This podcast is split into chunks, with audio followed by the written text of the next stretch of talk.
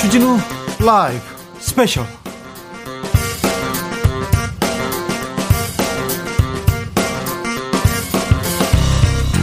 2020년 9월 12일 토요일입니다. 안녕하십니까. 주진우입니다. 토요일 이 시간은요, 일주일 동안에 주진우 라이브에서 가장 중요한, 가장 재미있었던 부분만 모아서 듣는 그런 시간입니다. 토요일의 남자, KBS 김기화 기자, 어서오세요. 안녕하십니까.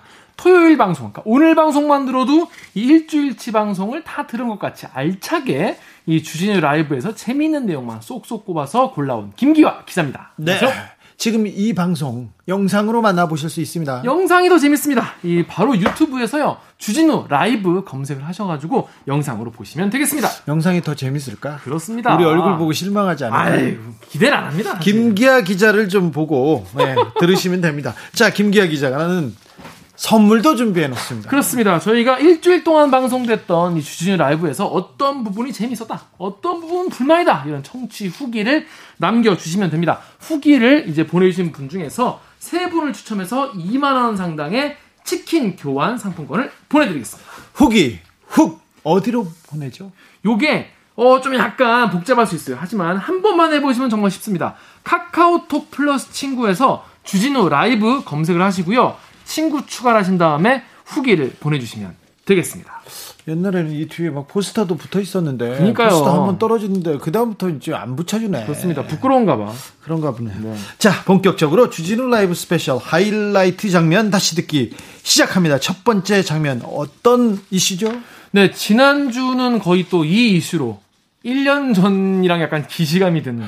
작년 이맘때 조국 장관 그 사태라고 부를 수 있었는데 그러니까요. 와 엄청났습니다. 이번에는 추미애 장관입니다. 네. 그 추미애 법무부 장관의 아들의 군 복무 특혜다. 뭐 이런 의혹을 두고 정치권에서 공방을 벌이고 있습니다. 네. 그래서 목요일 훅 인터뷰에서요. 더 브리핑의 고일석 대표와 함께 언론이 이 문제를 어떻게 짚어보고 있나, 어떻게 가야 하나 이런 이야기를 나눠봤습니다. 음, 이분이 그 조국 전 장관 관련된 책 있지 않습니까? 네, 조국 백서를 쓴 분입니다. 그래서 조국 사태 때는 언론이 어떻게 조국 사태를 보도했는지 그런데 추미애 사태는 이번에는 어떻게 언론이 그 몰고 가고 있는지 아니면 그 평가하고 있는지 이 부분에 대해서도 자세하게 말씀해 음. 주십니다. 그렇습니다. 특히 이제 언론이 이제 굉장히 뭐랄까 이제 부추기는 그런 측면이 뭐가 있냐면 이 우리나라 국민들이 이제 특별히 분노하는 네. 양보하지 못하는 키워드가 세 개가 있다고 얘기를 해요. 네.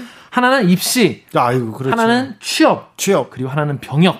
네. 이세 가지인데 이거 중에서는 이번에는 병역 문제를 그래. 건드린 것이다. 그 중에도 입시와 병역이 아유 우리나라는 진짜 다다 군대 얘기하잖아요. 그렇습니다. 그래서 이 왜냐하면 누구나 이 병역 같은 경우에는 좀 본인이 그만큼 희생했다, 잃었다 이런 어떤 마음들이 다 있기 때문에 이거에서 누가 특혜를 받다고 하면 굉장히 국민들이 이제 이제 많이 굉장히 분노하는 그런 경우가 많이 있는 것이죠. 네. 근데 이제 언론이 이 문제를 어떻게 다루는가는 이제 어떤 진실에 있는 거와 별개로 지금 어떤 상황으로 보여지는지에 대해서 고희석 대표가 자세히 어 좀 차분하게 뭐랄까 언론계 선배이기도 하잖아요. 그래서 네. 이걸 좀 찬찬히 좀 짚어줬습니다. 음, 언론이 조국 전 장관 사태를 그 거치면서 좀 자성찰해야 되는데 전혀 나아진 기미를 찾을 수가 없다고 일침을 날리셨습니다. 그렇습니다. 잘 생각해 보세요. 조국 전 장관 사태 때도 이게 중요한가? 이게 왜 내가 알아야 되지? 그런 기사가 계속 쏟아졌는데 나중에 보면 오보인 기사가 많았어요. 그런데 이번 어, 추미애 장관 건도 언론이 왜 이렇게 흥분돼서 마구 달리는지 모르겠어요. 하루에 천 개가 넘는 추미애 장관 기사가 나온답니다. 음. 그런데 거기에서 정말 이게 기사 가치가 있고 이걸 국민들이 알아야 되겠다 이런 기사는 몇 개 되지 않거든요. 그래서 조금 천천히 천천히 그 상황을 보면서 나오는 사실관계만 보고 이렇게 판단해도 되는데 네. 언론도 내달리기 때문에 국민들도 흥분하고 어, 분노하고 있습니다. 이제 고일석 대표 같은 경우에는 이 조국 전 장관 사태 이후에 언론이 자아 성찰을 하거나 나아졌다는 기미가 보이지 않는다 이런 말씀하셨는데요. 저도 보면서 언론이 나아지는 것보다 이 국민들이 언론 기사를 좀 더 이제 뭐랄까요 경각심을 가지고 좀 더 한번 물러서서 이제 소화하는 그런 식으로 가는 게 오히려 언론이 자아성찰하는 거를 기다린 것보다는 빠르겠다. 오히려 그런 약간 자조적인 생각도 하게 되더라고요. 언론 자아성찰 안 됩니다. 그 사람들 그 안 되는 사람들이에요. 그런 것 같아요. 네. 그런데 아, 여론 그리고 국민들이 아 이거 잘못됐다. 이 기자 잘못 썼다 이렇게 하지 않습니까? 그거는 좀 아유 걱정합니다. 그러니까 깨어 있는 국민이 언론도 바꿀 수 있습니다.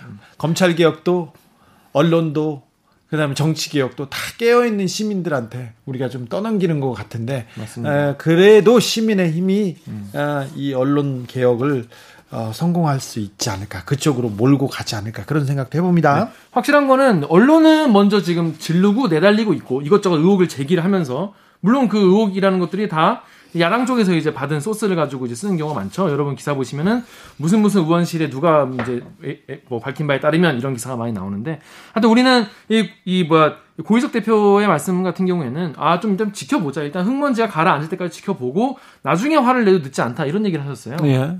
조국 전 장관 사건이 검찰이 흘려주고 언론이 마구 내달렸다면 어, 이번 사건은 야당 그러니까 국민의힘 쪽에서 흘려주고 계속 언론이 내달리고 있는데 지금 사실관계는 중요하지 않고 그냥 내달립니다. 전원의 전원을 통해서 그런데 음, 이 부분도 좀, 좀, 언론도 성찰해야 되지만 국민들도 이 언론의 보도를 좀 잘좀 지켜보면 뭐가 옳고 뭐가 그런지 옥석을 가릴 수 있다고 봅니다. 네, 그렇습니다. 네, 지금까지 어떤 내용이 정리되었는지, 네. 고희숙 대표가 어떤 이야기를 했는지 궁금한 분들 많으시죠? 이 목요일에 방송됐던 훅 인터뷰의 하이라이트 부분을 지금 같이 듣고 오시겠습니다. 큐! 시작은 작년 추미애 법무부 장관 지명 예. 되고 청문회가 이제 진행되고 있을 때 네. 12월 27일인가 아마 그럴 거예요. 예. 작년 12월 27일에 모 신문에서 처음 이제 이 의혹이 제기가 됐죠. 그렇죠. 그때부터 네. 시작이 됐고 그러다가 계속 이제 그 뭐 그러려니 하고 넘어갔어요 계속 네. 넘어가다가 별로 그 저 여론의 호응이 없었어요. 네. 그래서 계속 이제 그 국회 총선 지난 다음에 법사위가 열릴 때마다 네. 야당이 계속 이제 그 추미애 장관을 추궁하는 것 말고는 네. 별로 얘기가 안 됐었어요. 예. 그러다가 9월 1일부터 본격적으로 언론이 나서기 시작합니다. 어, 언제 언제요? 9월 1일입니다. 9월에 어, 1일 예. 뭐 계기가 있을 거 아니에요 기사가. 예, 근데 그게 조선일보 단독 기사인데요. 네. 근데 신원식 의원실, 국민의힘 신원식 의원실에서 제공한 자료를 이제 보도한 건데요. 네. 한 이때 이날 200건, 그 전에는 뭐 추미애 장관 나올 때도 한 많아봐야 한 5, 60건, 예. 2, 30건 요 정도였는데 이날 200건 기사가 나오기 시작을 해서 점점 점점 많아져서 어저께는 하루에 1139개. 하루에요. 예. 아이고. 뭐또 조국 사태 때에 비하면 세 번의 피. 그래도 엄청나죠. 예, 예. 1100개가 넘었으니까 하루에 네, 1139 개, 1139 건데 신원식 의원이 좀 주도했어요 처음에는요. 그래요. 그래서 이제 그날 조선일보가 단독 기사로 추미애 보좌관 군에 전화해 휴가 연장 요청 이라는 단독 기사를 내고 모든 언론이 이- 이 기사를 다 받았습니다. 네. 네. 이때부터 시작이 된 거죠. 이번 논란의 핵심 무엇이라고 보십니까? 그러니까 작년 음, 말부터 제기됐던 의혹은 뭐였냐면 네. 2017년 6월 23일까지 귀대하기로 돼 있는데 귀대를 안 하고 있다가 25일 날까지 안 하고 있어서 전화를 했더니 그날 갑자기 그때 갑자기 막 어떤 장교 시켜서 국회의원 빼고 했는지 휴가 처리를 그때 했다는 거 아닙니까? 네. 의혹은 그거였어요. 예. 그러니까 결국은 이게 1차, 2차, 3차 휴가라고 나눠 본다면 3차 휴가가 언제 언제 명령이 난 거냐? 예. 23일 이전이냐 이후냐 이게 지금 핵심인 거예요. 예. 근데 9월 1일 날 이 조선일보 보도를 보면 이 이에 대한 내용이 명확하게 나와 있어요. 뭐라고. 났죠? 그러니까 6월 21일 날, 네. 6월 23일이 2차 휴가 마감 끝나는 날이니까 그 네. 이틀 전이에요. 이날 그러니까 그 신원식 의원이 제공한 자료에 의하면 보좌관으로 자처하는 사람이 병가를 더 좀 연장하고 싶은데 가능하겠냐? 예. 라고 지원 장교한테 물어봤다는 거예요, 전화를 해서. 예. 이 불가하다. 예. 입원이 아니라 집에서 이- 있는 거라니까. 예. 하고서 이제 끄는, 끄는 다음에 지휘관한테 보고를 한 거예요. 예. 그랬더니 아 그럼 병가는 불가 불가한 걸로 하고 개인 휴가 쓰라고 쓰라 그래라. 병가 말고 개인 휴가 써라 이렇게 예. 지시를 했어요. 21일 날 네. 휴가 명령이 난 거예요. 예. 그러니까 24일부터 27일까지. 네. 그리고 이 문제는 다, 다 끝나는 거예요. 지휘관이 얘기를 했으니까. 예. 그게 9월 2일 날 기사에 나옵니다. 예. 근데 그 부분은 전혀 부각하지 않고 그 다음에 다, 다른 기사가 또 키우죠. 이 예. 논란을. 뭐라고 키우죠? 그 다음 날 이제 그 다음 날 이제 녹취가 나옵니다. 녹 네. 육성이. 근데 거기는 아까 말씀드린 그런 9월, 이, 아, 6월 21일 이런 얘기는 빠지고 뭐가 중심이 되냐면 1차, 2차 병가에 예? 자료가 없다는 내용이 나옵니다. 자료가 없다. 예. 그러니까 1차, 2차 휴가가 휴가는 지금까지 문제가 안 됐었는데 네. 자료가 없다는 그 이유 하나로 이게 이게 미인가 휴가다. 예. 타령이다. 이런 주장이 나오기 시작하는 겁니다. 그리고요. 예. 그러다가 9월 3일, 9월 3일에 어 국민일보가 또 그 보도를 하는데요. 단독 보도를 하는데 네. 어 아, 외워서 안 하셔도 돼요. 보고 하셔도 됩니다. 예. 아니, 괜찮아요. 네, 여기 라디오입니다. 이게. 그죠. 예. 9월 3일 날 예. 추미애 아들 부대장 휴가 관련 어떤 외압도 없었다. 네. 라는 기사가 나옵니다. 네. 그럼 이 사건의 관계자라고 한다면 1차적으로는 추미애 장관 아들이 있을 테고 네. 근데 추미애 장관 아들은 당사자니까 무슨 얘기를 하기도 어렵고 예. 얘기를 해도 잘 안 믿어줄 거 아닙니까? 네. 그 다음에 제일 중요한 관계자라고 하면 네. 이 명령을 내린 명령권자인데 그렇죠. 이 명령권자가 분명하게 휴가 관련 어떤 외압도 없었다. 예. 심지어, 얘기 예, 심지어, 예, 심지어 그 당직 사병이 폭로를 한 거니까 예. 그때 애들은 잘 몰랐을 수도 있다. 예. 그때 어떤 시스템도 바뀌고 이런 이런 때여서 이런 얘기까지 합니다. 이게 굉장히 중요하고 지휘관이니까 네. 이 사람이 책임자고 내가 명령권자예요. 병가 안 되고 그냥 개, 개- 개인 연가로 처리해 줘- 줬다 이렇게 얘기를 했는데 네. 이 얘기가 그러면 일단락이 될 만도 했는 한데 한데 또 다시 퍼지죠. 예. 이 국민일보 기사를 받아쓴 받아쓴 매체가 거의 없어요. 네. 그러니까 조선일보 기사는 거의 수백 개 매체가 다 받아쓰고 하루에 200개씩 기사가 올라왔는데 이 기사를 받아쓴 매체는 10개가 안 되고요. 네. 그 중에 이 주요 매체라고 할 수 있는 것은 네. 그 서울신문하고 채널 A하고 미디어 오늘 정도밖에 없어요. 한겨레 경향도 안 썼어요. 예, 안 받았었어요. 아 그래요? 예. 네. 물론 방송도 방송 채널도 그렇고. 예, 못 찾을 수도 있지만 그것도 그 보도 내용을 그대로 인용한 게 아니라 이 신문 기사를 보고 민주당 관계자가 얘기를 합니다. 네. 그걸 받아서 한 줄 간략하게 쓴 것밖에 없어. 이렇게 주장했다. 알겠습니다. 예. 신원식 의원, 의원의 주장은 계속해서 지금 커지고 예. 어, 커지는 데 비해서 이렇게 그 지휘관이 얘기한 책임 있는 발언은 아예 무시됐다 이거죠. 예. 그런데 예. 음, 이 공방은 정치권으로 옮겨가서 더 커집니다. 예. 이거는 어떻게 보십니까? 그러니까 이거는 그 시시비비를 가려야 할 사안을 늘 그렇지만 감, 늘 감성적으로 몰고 가는 거죠. 황제 휴가라느니 뭐 엄마 엄마 찬스라느니 네. 그리고 이제 그 공방이라고 하지만 실질적으로는 국민의힘에서 일방적으로 공세를 피고 있는 중이고요. 네. 여당에서는 방어도 제대로 못 하고 있는 상황이죠. 방어를 제대로 못하고 왜 추미애 법무부 장관은 그러면 예. 명확한 얘기를 어, 이렇게 정리가 안 될까요? 수사 수사와 관련이 있어서 아마 얘기를 하지 않고 디테일한 얘기를 좀 하기 힘든 것 같아요. 네, 민주당에서는 계속해서 지금 어, 엄호를 하려고 하는데 네. 그게 잘 안 되고 있죠. 네. 네, 오늘 이제 김태년 원내대표가 네, 그 저기 검증 안 된 의혹 제기 바람직하고 네. 바람직하지 않고 검찰 수사 신속하게 좀 하라 이런 촉구한 게 처음 좀 세게 나온 얘기예요. 네. 자, 음, 원론적인 얘기인데요. 예. 법적인 문제가 지금은 뭐 국방부에서 법적인 문제가 없다 이렇게 선을 걷는데 예, 보통 사람들은 약간 불공정 예. 이게 불공정이란 정서에 지금 그 분노하는 분들이 좀 있는 것 같아요. 이거는 그렇죠. 어떻게 보세요? 그게 지금 우리 사회가 직면하고 있는 가장 심각한 문제가 아닌가 싶은데요. 네, 공정에 대한 개념이나 감각이나 예, 공정이란 결국 그 기준의 문제인데 네. 기준에 대한 인식이 좀 엄청나게 많은 괴리가 있어서 가장 큰 문제라고 생각하는데요. 지금 당장 어떤 게 공정이고 어떤 게 공정이 아니냐 이런 논쟁을 벌이는 것보다는 네, 좀 시간을 가지고 예. 좀 일치를 가져가려는 좀 자세를 가져가는 게 필요하지 않나 싶은 생각을 합니다. 오늘 경향신문의 머리 기사입니다. 일면 예. 머리 기사 제목이 공정 강조하던 문정부의 불공정 이렇게 얘기를 합니다. 예, 아, 어, 진보적이든 매체도 추미애 장관에 대해서는 약간 부정적인 시각을 드러내고 있고요. 예. 이런 부분 때문에 그런지 20, 30대에 민감할 수밖에 없는 사항입니다. 이게 입시나 군대 이런 거는 굉장히 어, 젊은 세대가 분노하지 그렇죠. 않습니까? 전 국민이 분노하는 키워드죠. 그래서 입시, 취업, 병역이 국민의 영린을 건드리는 3대 키워드인데 네. 그래서 이제 작년에 조국 전 장관 같은 경우도 입시와 취업이 걸린 거죠. 부산대 네. 의전은 취업과도 관련이 있는 거죠. 의사 되는 거니까. 예. 다행히 병역은 잘 무사히 넘어갔는데 이제 추미애 장관 같은 경우는 이제 병역 휴가를 고리로 예. 병역 문제가 불거진 것이죠. 네.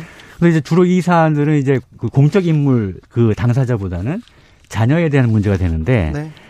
그러니까 이런 것들이 국민의 영린을 가장 크게 건드리는 3대 키워드다라는 네. 걸 이해를 하고 공직자들도 늘 조심해야 될 필요는 있는 것 같아요. 네. 그러나 어, 어떤 의혹이 제기가 되면 네. 우선 사실이 뭔지 시시비비가 시시비비를 가리는 과정부터 좀 거친 다음에 네. 다음에 화를 내도 좀 화를 내는 그렇죠. 내는, 예. 네. 그런 사실관계를- 필요하지 않을까. 사실관계를 확인하고 화를 내도 지금 그 늦지 않는데 네. 일단 화부터 냅니다. 그렇죠. 네. 그러니까 재판까지 기다리지 않더라도 네. 최대한 많은 사실을 수집한 다음에 네. 결정을 내리는 판단하는 이런 좀 과정이 필요하다고 생각을 합니다. 더 브리핑이라는 매체를 운영하고 계십니다. 예. 음, 중앙일보, 문화일보를 거치셨는데 조국 백서의 필진으로도 합류하고 하셨고요. 예. 네. 조금 의외입니다. 왜요? 중앙일보, 아, 문화일보가 매체가? 예. 네, 그 그만둔 지 오래돼서 뭐 네, 그렇습니까? 이력서에만 들어가는 거고요. 물론 이제 제가 도움도 많이 받긴 했지만 네. 그러니까 조국 사태 때는 뭐 진보 보수 가릴 것 없이 모든 매체가 다 조국 장관에 대해서 반대편에 서거나 네. 비난하거나 이런 이런 입장에 섰죠. 예. 그래서 그것을 이제 방어하는 개인 방어하는 개인들이 나오기 시작했는데 저도 이제 그 중에 한 명이었고요. 정확히 작년 이맘때였는데요. 예. 조국 법무부 장관 임명 즈음에 예. 언론이 그리고 온 나라가 조국 사태로 정말 몸살을 앓았습니다. 예. 네, 아파한 사람들 많습니다. 예. 이뭐 찬성이나 반대나 그런데 그 조국 사태에서 우리가 좀 배웠어야 되는데 추미애 사태를 통해서 통해서 아 그때 조국 사태 때 좀 언론이 성찰하거나 좀 나아졌다 이런 게 보입니까? 아, 안 보이고 뭐 기대하기가 좀 어렵죠. 오히려요. 뭐, 뭐 지금 뭐 나아지길 기대하기는 좀 어려운 상태가 상황이 아닌가 싶고요. 예. 조국 사태와 관련해서는 지금 뭐 그때를 교훈 삼아서 나아지는 거를 바라기는 아직 좀 이르고 예. 그 사태에 대해서 뭐 평가를 한다거나 예. 그다음에 뭐 사실 여부가 아직 가려지지 않은 것도 많이 있고요. 예. 그건 좀 좀 좀 기다려 봐야지 되는 네. 그런데. 지금 그때 보도했던 마구 달렸던 내용 중에 허위로 드러나는 게 많기 때문에 예. 그때 보면 너무 성급하지 않았나 이런 생각도 해보는데 예. 이번 그 추미애 장관 아들 문제에서도 그런 비슷한 그 소모적인 논쟁 계속되고 있지 않습니까? 예.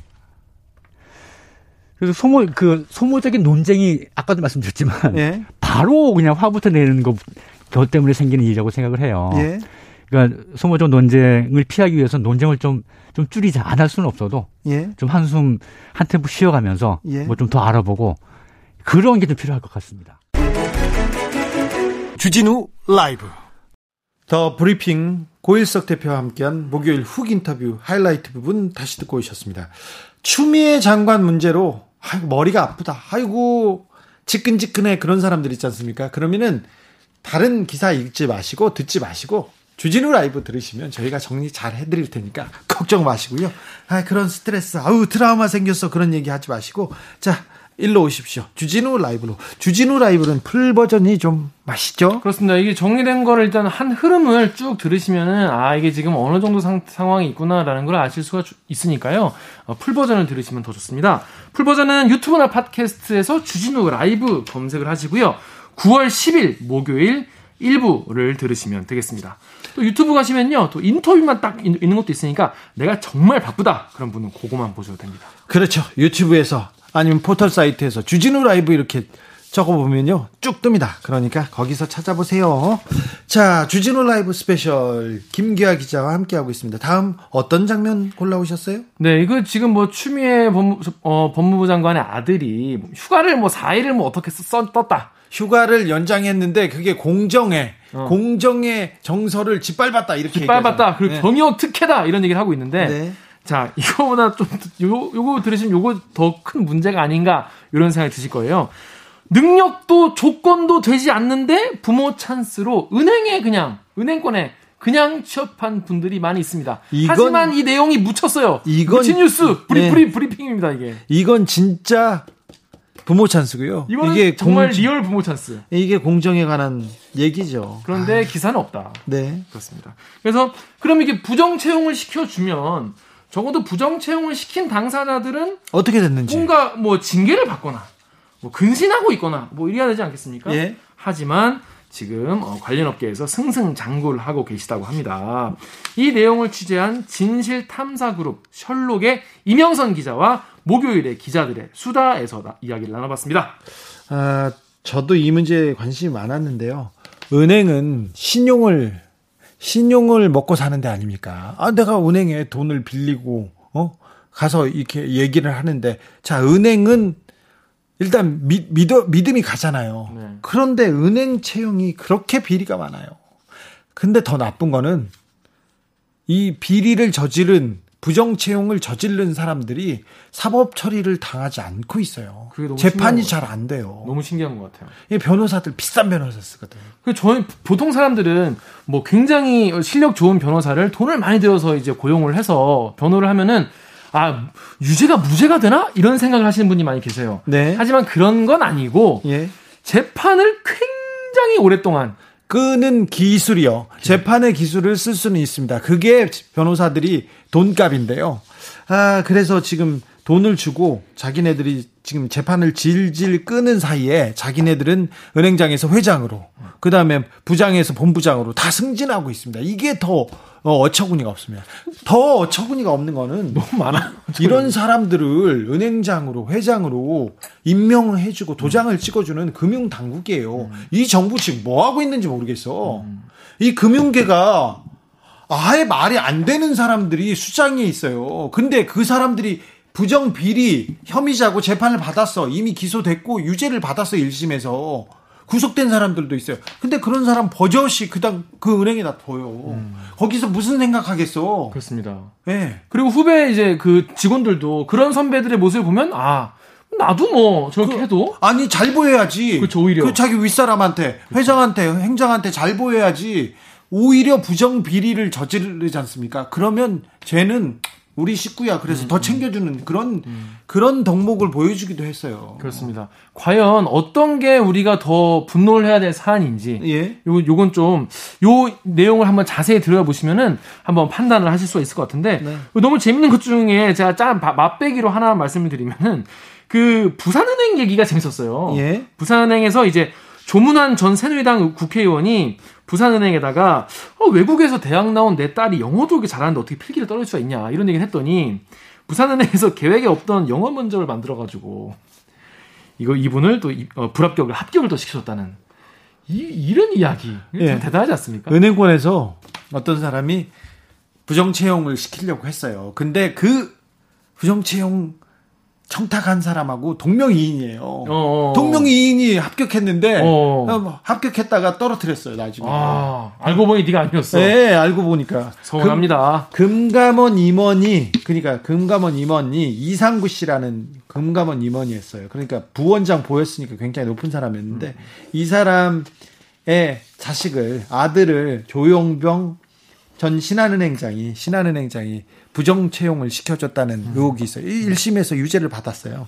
근데 이 사람 지금 2심으로 가 있는 상태에서 재판을 받는 과정에서 지금 신한금융지주에서 회장 됐어. 금감원을 은행에서 해줬어요. 금감원이 그러니까 눈 감아주잖아요. 아, 참. 금융 당국도 뭐 하고 있는지. 그러니까 마피아라는 얘기가 나오는 게 네. 괜히 나오는 얘기 아닙니다, 이게. 그러니까요. 지금 정신 차려야 됩니다. 이게 금융 정책, 그 문재인 정부 금융 정책 꽝이에요. 꽝이라는 소리 지금 많이 듣고 있어요. 음. 왜 그러냐면요. 이러니까 그래요. 음.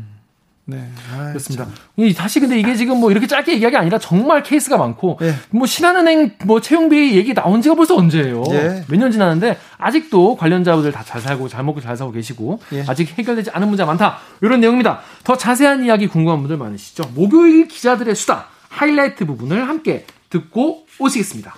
큐. 신한은행의 금수저 생환 사건. 야, 이거 어떤 사건이에요? 이거 재밌습니다. 네, 이거 내용이 진짜 재밌습니다. 네, 가봅시다. 금감원 임원, 그러니까 네. 정확하게 얘기하면 비은행 검사 담당 부원장보 출신의 이상구 씨가요. 네. 아들 이름 석자를 조용병 당시 신한은행장에게 말합니다. 네. 그리고 나서 채용이 됩니다. 우리 아들이 그 은행 시험 봤어. 네, 딱 거기까지만 얘기한 것 같아요. 아직까지 네. 뭐 정확하게 알 수 없지만. 얘기 많이 했다고 하겠어요. 그러면. 근데 아무튼 둘 간에 그런 대화가 있었습니다? 네, 2015년 상반기 공채 때 벌어진 일입니다. 네, 그런데 참고로 12,000명이 지원을 했고요. 한 100대 1 정도 경쟁률에 달했다고 합니다. 2015년입니다. 네. 네. 근데 그 당시 신한은행이 특이자 및 임직원 자녀 명단 리스트를 엑셀 파일로 만들어서 관리를 하고 있어요. 예. 그래서 인사팀에 이상부 아들 여기 넣습니다. 네. 그리고 나서 놀라운 일이 벌어지는데 분명 면접 의견에 이상구 아, 아들에 대해서 태도가 산만해서 은행 업무에 적합하지 않은 것 같다. 네. 근데 순식간에 키 크의 호감형으로 인물이 바뀝니다. 갑자기 면접 평이요. 예. 점수도 D에서 B로 올라가고요. 올라가요. 네. 어, 바, 바꿔줬어요. 네, 근데 이, 이상구라는 인물이 진짜 재미있는 게요. 예. 아들뿐만 아니라 딸이랑 조카도 채용 청탁을 합니다. 이번에는 우리은행으로. 네. 네. 그러니까 세 명이나 감독 기관에서 일하는데도 불구하고 은행에 밀어 넣은 것으로 보이는데 네. 이 건으로 이상구는 처벌된 적이 없습니다. 네. 네. 어, 근데 조용병 회장은 입장이 이래요. 점수 조작 지시한 사실이 없다라고 얘기하고 있습니다. 어쨌든 채용 부정 채용자 이상구 아들은 다니고 있습니다. 다니고 있어요? 아, 그런데 음, 이상구 씨 말고 다른 채용 청탁한 사람이 많다면서요? 네. 사실 다 언급하기도 되게 어려운 게 언급해봐요. 괜찮아요. 신한, 신한은행 네. 관련된 그 공소장에 보면은 154명이 지금 부정 채용됐다, 부정 채용된 게 아니라 좀 조작됐다 점수가요. 이렇게 나오는데 네. 1심 판결문에는 20여 명으로 추려져요. 네. 그래도 네. 대단한 인물들이 많습니다. 일단 네. 등장하는 이름만 말씀드리면요. 고용노동부 장관 출신의 김영주 더불어민주당 의원 이름이 등장을 합니다. 네. 그 신한은행 내부 문서에 through라는 단어가 등장하거든요. 예. 모모를 통해서라는 네. 음, 단어 같은데 김영주 민주당 의원. 네, 김영주 의원이 네. 여기에 써 있고요. 그리고요. 어, 그니까 근데 또 신기한 거는 붙은 사람이 김영주 의원 뭐 자녀라든가 조카라는 아니고 예. 그 지역구 영등포 구의원 아들입니다. 정선희 의원 아들이요. 이것도 마찬가지로요. 논리력과 언변이 부족하고 질문 의도를 잘 파악 못한다. 이렇게 써 있었는데 면접에서 근데 합격됩니다. 네. 면접이 불합격이었는데 합격으로 바뀝니다. 그리고요. 그리고 또 정무위원이던 김재경 전 새누리당 국회의원도 등장을 하는데 네.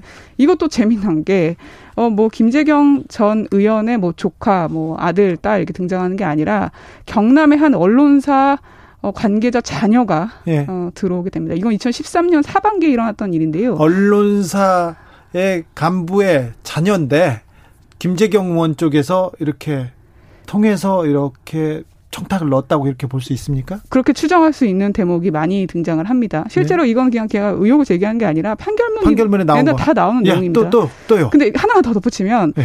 그때 신한은행의 비밀리에 여자가 만 5세 이상 만 25세 넘으면 안 된다라고 서 규정을 정해놓고 필터링을 했어요.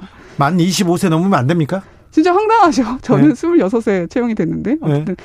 어쨌든 얘네 기준으로는 이 사람이 채용이 되면 안 됐었는데 됩니다. 예. 나이 필터링에 걸렸었는데 뽑아줍니다. 아 그래요? 네. 나이 제한도 이렇게 넘어갈 수 있는 그런 엄청난 백이군요. 그리고요. 또 등장한 사람이 랑찬 다시죠. 랑찬 전 신한금융지점 네. 회장의 네. 어, 조카 손자 이, 이 등장하는데 학점 미달자였거든요. 네. 서류 합격이 된 것도 모자라서 전용 면접조를 꾸립니다. 그리고 인사부장이 직접 면접위원으로 들어가서 A를 줍니다. 네. 그리고 채용이 됩니다. 그래요. 씁쓸하죠. 네. 그분들 지금 은행에 들어간 사람들 거의 그 자리에 있죠? 놀랍게도요. 그러니까 네. 그 최근에 KBS 시사 직격에서도 이 신한은행, 우리은행 관련해서 채용 비리 취재를 굉장히 잘했어요. 네. 그래서 이제 자료도 공유받고 같이 이제 알아보니까 정말 아무 탈 없이 다니는 사람들이 너무 많았습니다. 자, 그러면 지원자들 점수를 조작해 준 사람들은 어떻게 지냅니까? 오히려 승승장구하고 있습니다. 이 예. 대목에서 정말 화가 나더라고요. 부정 채용에 나섰던 당사자들은 지금 승승장구한다고요? 네. 그 일단 조용병 회장부터 보겠습니다. 조용병 전 신한은행 장이자 그리고 신한금융지주 회장이죠 지금은요. 회장으로 승진했어 오히려. 네 연임했습니다. 부정 채용으로 기소돼 가지고 재판 받고 있는데 연임했어요 또. 1심에서 그 징역 6개월에 집행유예 2년이 나온 인물이거든요. 네. 그렇습니다. 근데 또 황당한 건 저희가 또 뒤져보니까 이렇게 피고인 신분이었음에도 불구하고 뭐 신입 사원들 만나서 약간 회사 가치라든가 이런 거에 대해서도 강연도 하고 그러더라고요. 참 아이러니하다 이런 생각을 해봤습니다. 아니 근데 이게 말이 돼요. 관리 감독 기관이 있습니다. 금감원 같은 데가 있는데 재경부에서도 뭐 얘기할 수 있고요. 이렇게 중요한 은행은 금융은 이 기업한테 이렇게 돈을 대줘서 이게 동맥 같은 그런 조직이지 않습니까? 그리고 국가로부터 여러 그 보호도 받고 제재도 받아야 되는데 이렇게 부정을 저질렀는데 승진하고 있어요. 맞습니다. 이게 말이 돼요? 근데 저희가 그 정의당 배진교 의원실에 좀 요청을 해서 네. 이 관계된 좀 질의들을 추려가지고 전달했는데 다 대답을 안 해요. 누가요? 은행에서? 신한은행이요. 음. 신한은행은 정말 대부분의 이 채용과 관련된 얘기에 대해서는 답을 하지 않았습니다. 신한은행이 검찰 수사에서 보면 154명 지원자 점수를 다 조작했는데 그 조작하고 조작했던 사람들은 구속되거나 좀 처벌받지 않았어요? 근데 신한은행 같은 경우에는 굉장히 미비한 게요. 예. 그 집행유예가 나왔고요. 좀 구체적으로 말씀드리면 인사 부장은 사실상 직접적으로 지시한 사람 아니니까 조작하라고. 예. 근데 이 사람들 뭐 하고 있을까요? 다른 계열사에서 본부장을 하고 있습니다. 승진했네요. 김인기 전 인사부장 같은 경우에는 현재 신한 아이타스 본부장으로 일하고 있고 예. 이승수 전 인사부장 같은 경우에는 신한 리치운영에서 본부장으로 일하고 있습니다. 그러니까 신한은행은 아직 확정 판결이 안 나왔으니까 아무것도 단정할 수 없다. 억울하다. 이런 입장을 보이고 확정 있는 겁니다. 아니 근데 검찰 어, 수사를 통해서 1심에서 나왔잖아요. 그래 확정 판 그렇죠. 확정 판정을 미뤄요. 자, 판 재판을요. 유죄 무죄를 돌리긴 어렵지만 재판을 미룰 수는 있습니다. 이게 큰 로펌에서 예, 돈 많이 쓰면요. 재판을 땡기고 미룰 수 있는 그런 좀 그런 여러, 근 있거든요. 지금 신한은행은 이럴 수, 뭐 재판을 미루면서 자기 자기 어, 지금 잘 살고 있는 거 아닌가 그런 의혹을 가질 만하지 않습니까, 충분히? 하나은행은 1심 결과 조차 안 나왔습니다. 아직이요? 네, 놀랍죠. 하나... 다른 뭐 대구은행이라든가 우리은행 같은 경우에는 언제적 사건이죠? 이게 2017년에 국감에서 처음 터지고 2018년에 본격적으로 수사가 이루어져서 네. 차근차근 다 이제 선고가 이루어졌는데 2018년인데 지금 2020년인데 2년 동안 1심도 안 끝났다고요? 네, 맞습니다. 놀랍죠. 다른 은행은 끝났죠? 네, 많이 끝났습니다. 우리은행도 끝났고 대구도 끝났고 그렇습니다. 부산도 그렇고요. 그래요? 네, 근데 이거 취재를 해보니까 하, 재밌는 지점이 정말 많습니다. 어떤 지점이죠? 저희가 신한은행 끝나면 차례차례 은행별로 조실 예정인데요. 네. 부산은행 좀 말씀드릴게요. 조, 어이구, 조지다 그런, 그런 표현은 안 됩니다. 여기는 좀 귀한 귀한 방송입니다. 죄송합니다. 네. 그러니까 차례차례 좀 분석해서 그렇지. 저희가 차례차례 쓸 예정인데 자, 신한은행 그리고요. 부산은행 좀 얘기가 재밌습니다. 네. 조문환 전 새누리당 의원이요. 네. 아니 우리 딸이 외국 대학 나왔는데 왜 필기 시험에서 떨어지냐 안 할란다 이렇게 얘기를 했다고 해요. 네. 그러니까 인사팀에서 서류하고 면접이 불합격 됐는데도 네. 합격으로 바꿔줍니다. 어떻게 해요? 근데 더 웃긴 건 계획에서 없었던 영어 면접을 만들어요. 아 우리 딸이 영어 잘하니까 외국에서 왔으니까 영어 면접을 만들어서 결국 채용이 됩니다. 근데 조문한 딸 아직 다니고 있습니다. 하, 은행에 물어봐 가서 물어봐요. 이거 어떻게 된 거냐고. 그럼 대답해 줍니까? 자, 그, 그 지방에 있는 은행 같은 경우에는 저희가 음. 이제 그 질을 하면 아 저희만 다루는 건 아니죠 기자님 예. 좀 살살 해주세요 이런 반응이에요. 그래요? 네, 저희는 이제 지치지 않고 끝까지 가겠습니다. 네, 신한은행 신한은행 건이 아직도 이렇게 해결이 안 됐어요. 지금 이거 언제적 일인데? 하나은행, 국민은행도 확정 판결이 안 나왔거든요. 네. 그래서 이 은행들도 어떤 수법으로 어, 채용 비리를 저지르는지 좀 구체적으로 다루겠습니다. 저희가요. 네. 아니 좀 얘기를 좀 더 해주세요. 어, 나 시간이 남았나요? 네, 가시려고 그러세요. 자, 신한은행 얘기를 조금 더 하자면, 네. 더 하자면 그 이후에도 그 이후에도 그냥 잘 먹고 잘 산다고요? 이 부정 채용자들이나 아니면 채용했던 사람이나 아니면 채용된 사람도 이게 말이 되나고요? 금감원에 이렇게 물어보셨어요? 5327님이 금감원은 금융기관 보호기관인가요? 이렇게 물어보는데. 금감원의 임원이 예. 이렇게 지금 채용 그 청탁을 한 것으로 보이는 상황이었는데 네. 그 금감원장이 바뀌고 나서 어 본격적으로 은행을 털기 시작했거든요. 예. 그리고 나서 금감원이 어, 검찰에 고발을 하고 그리고 나서 이제 재판이 이루어진 거기 때문에 나름 자기들은 면피를 했다 이렇게 생각은 할 수 있습니다. 네. 근데 현 시점에서 어, 이 다니고 있는 사람들을 내보낼 수 있는 규정이 없기 때문에 손을 놓고 있는 건 국민 감정에 좀 안 맞는 게 아닌가 이런 아니 부정 채용으로 들어갔는데 이 사람을 내보낼 규정이 없다고요? 네. 이게 말이 됩니까? 지금 저 제가 채용 비리 사건이라고 말하고 있지만 네. 얘네들의 혐의는 여기 있는 피고인들은 전부 다 업무방해입니다. 예. 그러니까 관련돼서 뭐 채용 비리와 관련돼서 명확하게 이 채용 비리로 어, 채용된 사람을 내쫓을 수 있는 우리나라의 법이 없기 때문에 아니 이거 업무 방해로 이것만 이거야말로 공정의 훼손이고 이게 엄마 찬스, 아빠 찬스죠, 진짜로. 주진우 라이브. 진실탐사그룹 셜록의 이명선 기자와 함께한 목요일 기자들의 수다 하이라이트 부분 다시 듣고 오셨습니다. 이 방송 full 버전은 어디서? 네, 유튜브나 팟캐스트에서 주진우 라이브 검색을 하시고요. 9월 10일 목요일 2부를 들으시면 되겠습니다. 주진우 라이브 스페셜은 영상으로도 만나실 수 있습니다. 바로 유튜브에서 그리고 포털에서 주진우 라이브 검색하시면 됩니다. 김기아 기자 마지막으로 네. 만나볼 장면 어떤 내용입니까? 네, 이번에는 이 수요일 코너죠. 재판 5분 전에서 골라와 봤습니다. 지금 굉장히 중요한 재판이 많이 진행이 되고 있어요. 하나는 정경심 동양대 교수 재판 그리고 이재용 삼성전자 부회장 재판 이야기인데요. 이게 지금 어떻게 흘러가고 있는지 어떤 내용이 나왔는지 이런 이야기를 짚어봤습니다. 네. 그 주진우 라이브에서 얘기하지 않은 내용인데 이재용 부회장 변호인단은 이제 재판으로 갔기 때문에 판사들이 맡습니다. 네. 보통 검찰 수사 과정에서는 음. 검사들이 맡고.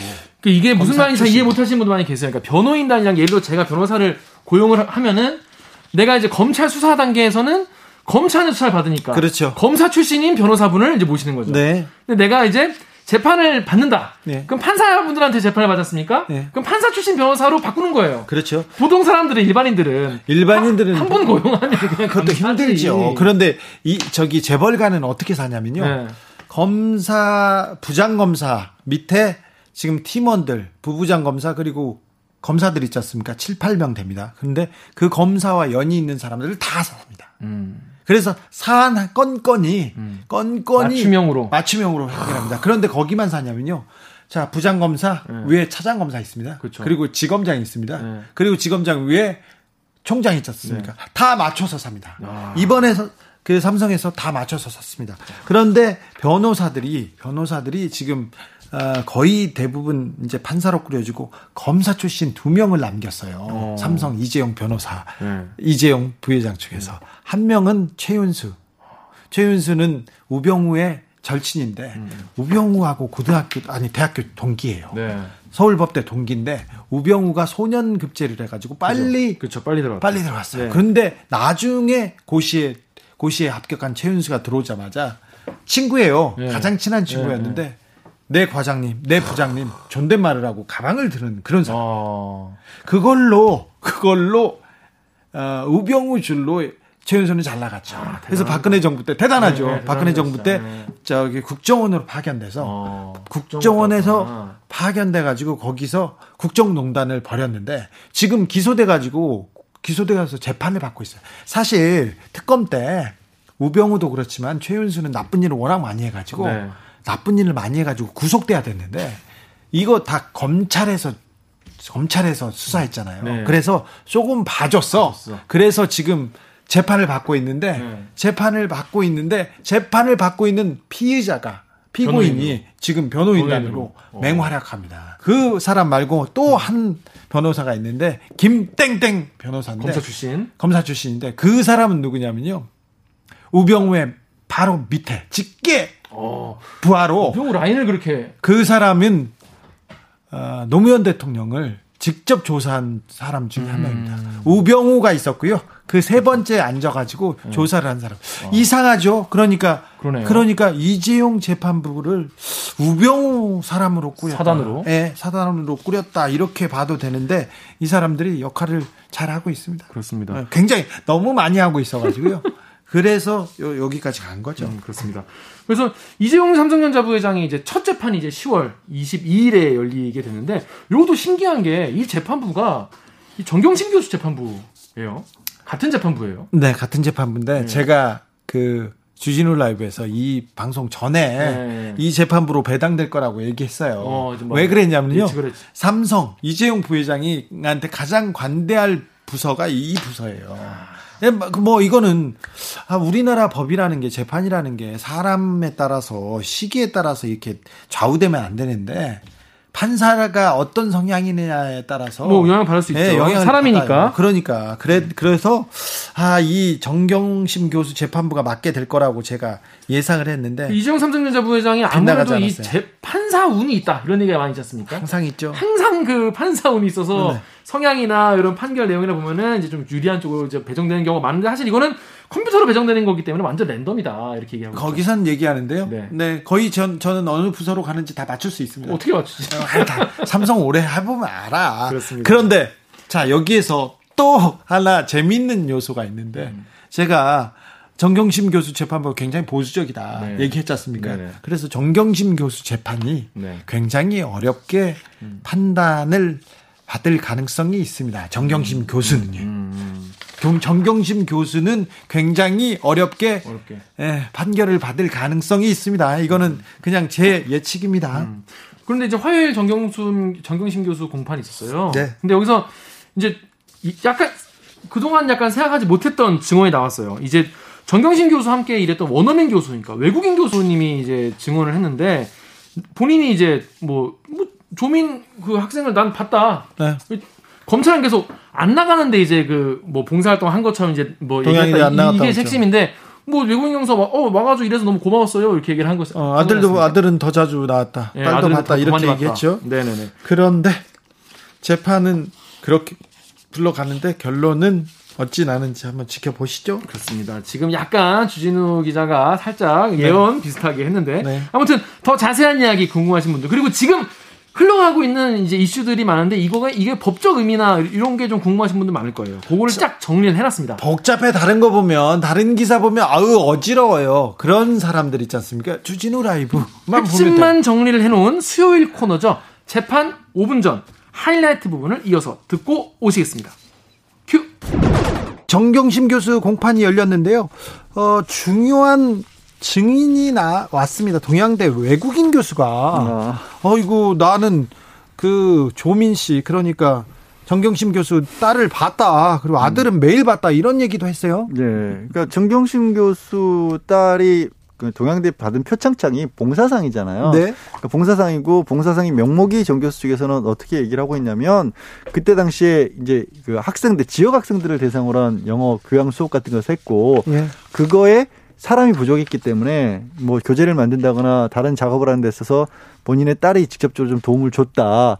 그래서 그걸 가지고 표창장 봉사상을 받은 것이다라고 하는데 이 동양대 측에서 특히 최성해 총장을 비롯해서 검찰에서는 아예 간 적도 없다. 네. 왜 거기까지 갔겠느냐라고 지금 맞서고 있는 상황이잖아요. 네. 그래서 허위다. 그러니까 표창장을 위조한 것도 허위지만, 그러니까 없는 표창장을 만들어냈지만 근거도 없다라는 건데 그 근거에 대해서 얘기하신 것처럼 증인이 나와서 아 너무 열심히 한다는 얘기를 많이 들었고 그래서 교수들끼리도 표창장이라도 하나 줘야 되는 거 아니냐라는 얘기를 했다. 외국인 교수도 거죠. 이렇게 결정적인 증언을 했습니다. 그런데 재판부에서는 그렇게 재판부는 어떻게 보고 있는 것 같아요? 글쎄요, 뭐 이제 이제 증인신문을 한 거니까 재판부의 심증을 뭐 드러냈다기 보기는 어렵고요. 예. 사실은 이런 문제가 뭐 가장 근원적인 얘기를 좀 드리면 조사 없이 이렇게 급하게 기소를 하다 보니까 이런 일이 자꾸 생기는 것 같아요. 가장 문제가 지금 표창장도 문제지만 활동하러 왔느냐 안 왔느냐 이거까지 다 다툼이 있었거든요. 그러니까 이 교수의 설명에 따르면 받고 이 상도 주려고 논의가 됐고 돈이라도 줘야 되는데 돈은 못 주니까 상을 줘야 된다 이런 얘기했고 이 아이인데 그 줄 필요 줘야 되느냐 교수 아들 아이를 줘야 되느냐 하니까 그래도 봉사상 정도는 줘도 되지 않느냐 이런 구체적인 지금 진술이 나왔거든요.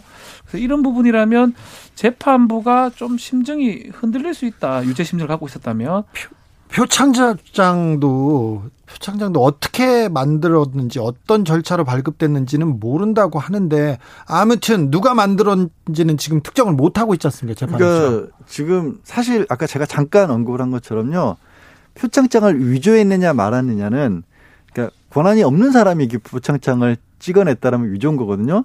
사실 그 안에 내용이 진짜인지 아닌지는 엄밀히 따지면 법적으로는 관련은 없어요. 네.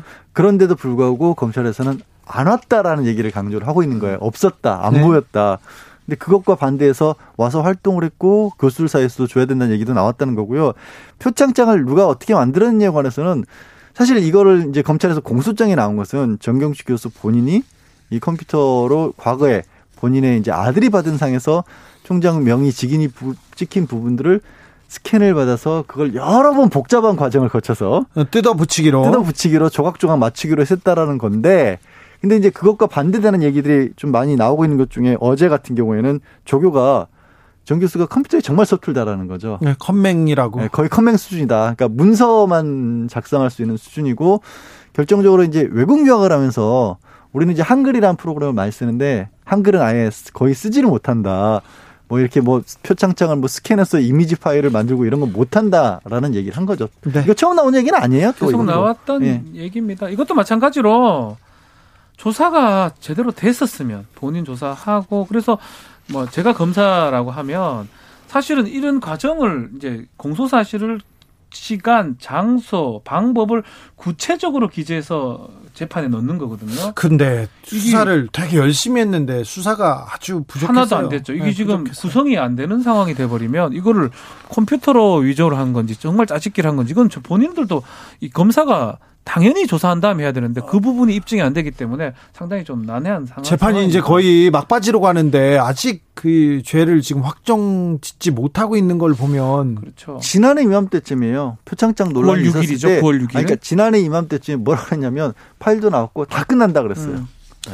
자, 어, 형사비 25부 임정엽, 권성수, 권선희 부장판사가 있는 형사합의 25부의 2부입니다. 이 부서가 대등재판부입니다. 예, 이 예. 부서가 이재용 삼성전자 부회장 재판도 맡게 됐습니다. 경제 부, 부서고 네. 그리고 세 명 다 부장급이에요. 네, 네. 그래서 세 명 다 누가 하든지 간에 재판장이 되기 때문에 이 부서에서 맡, 맡, 맡게 될 거라고 우리가 예상하기 예상했죠. 예. 갈 거라고 생각했는데 네. 결국 왜, 25부에서 왜 예상대로 될까? 컴퓨터가 추천을 했다는데. 에헤이, 네. 아, 네, 들어오라고 그럴까요? 네. 네. 정, 네, 네, 재판부가 됐습니다. 이 재판 어떻게 벌어질 것 같습니까? 어떻게 이어질 것 같습니까? 이제 드디어 네. 22일부터 이제 이재용 부회장이 재판에 출석합니다. 네.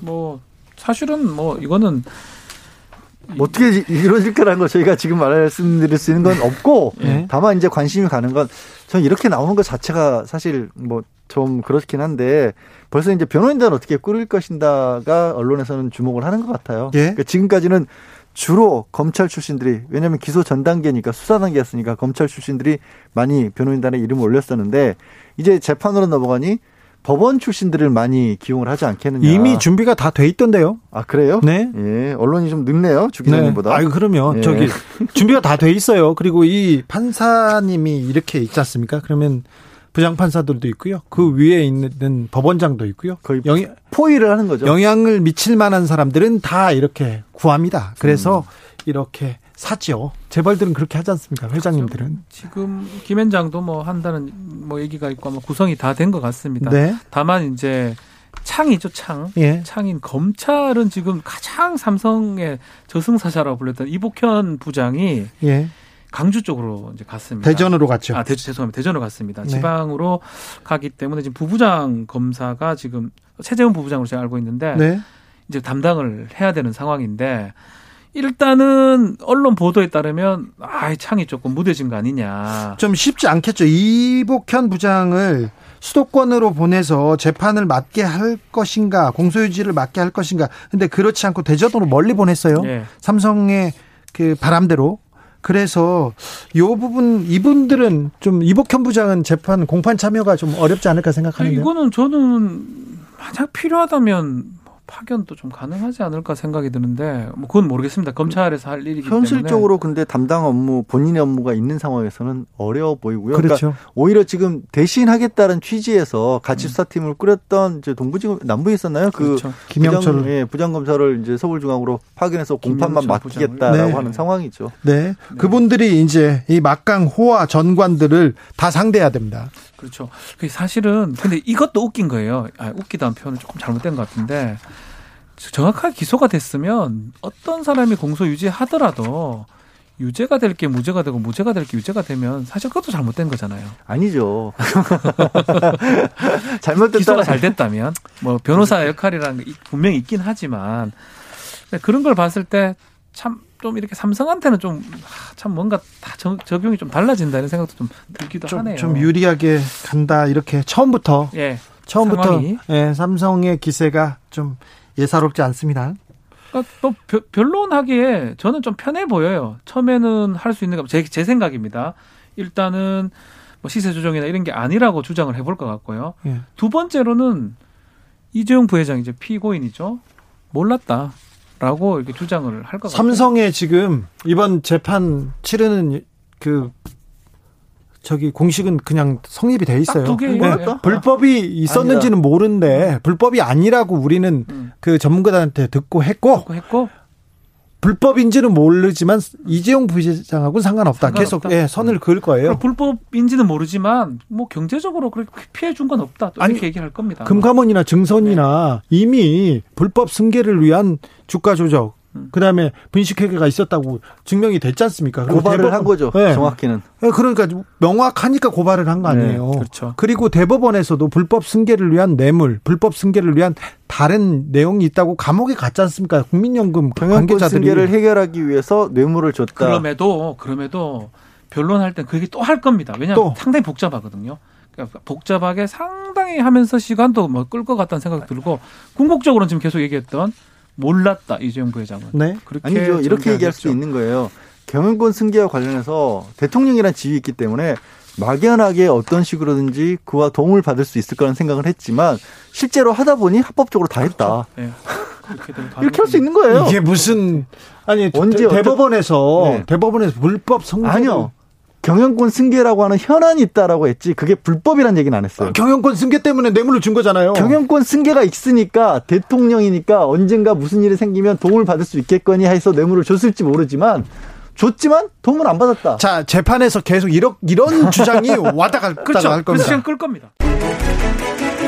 주진우 라이브 양지열 변호사 박지훈 변호사와 함께한 수요일 재판 5분 전에서 하이라이트 부분 다시 듣고 오셨습니다. 김기아 기자, 네. 이 방송 full버전 어디서 들을 수 있습니까? 유튜브나 팟캐스트에서 주진우 라이브 검색을 하신 다음에 9월 9일 수요일 2부를 들으시면 됩니다.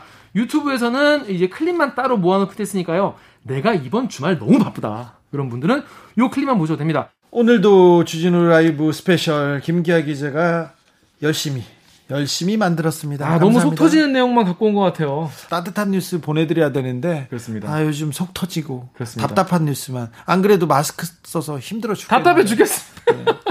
그래도 다들 고생 많으시죠. 네, 그래도 조금만 힘을 내 주십시오. 네. 더 따뜻하고 더 더 아름다운 뉴스를 가지고 찾아뵙도록 노력하겠습니다. 네, 청취자 여러분들을 위한 선물 저희가 준비했습니다. 카카오톡 플러스 친구에서 주진우 라이브 검색하시면은 뭐 이렇게 써 있는 이런 게 나옵니다. 거기에 이제 주진우 기자가 이러고 계세요. 거기에다가 친구 추가를 한 다음에 거기에다가 주진우 라이브에서 일주일 동안 방송된 것 중에서 이런 게 재밌었다. 이런 건 불만이다. 이런 청취 후기를 남겨주시면 되겠습니다.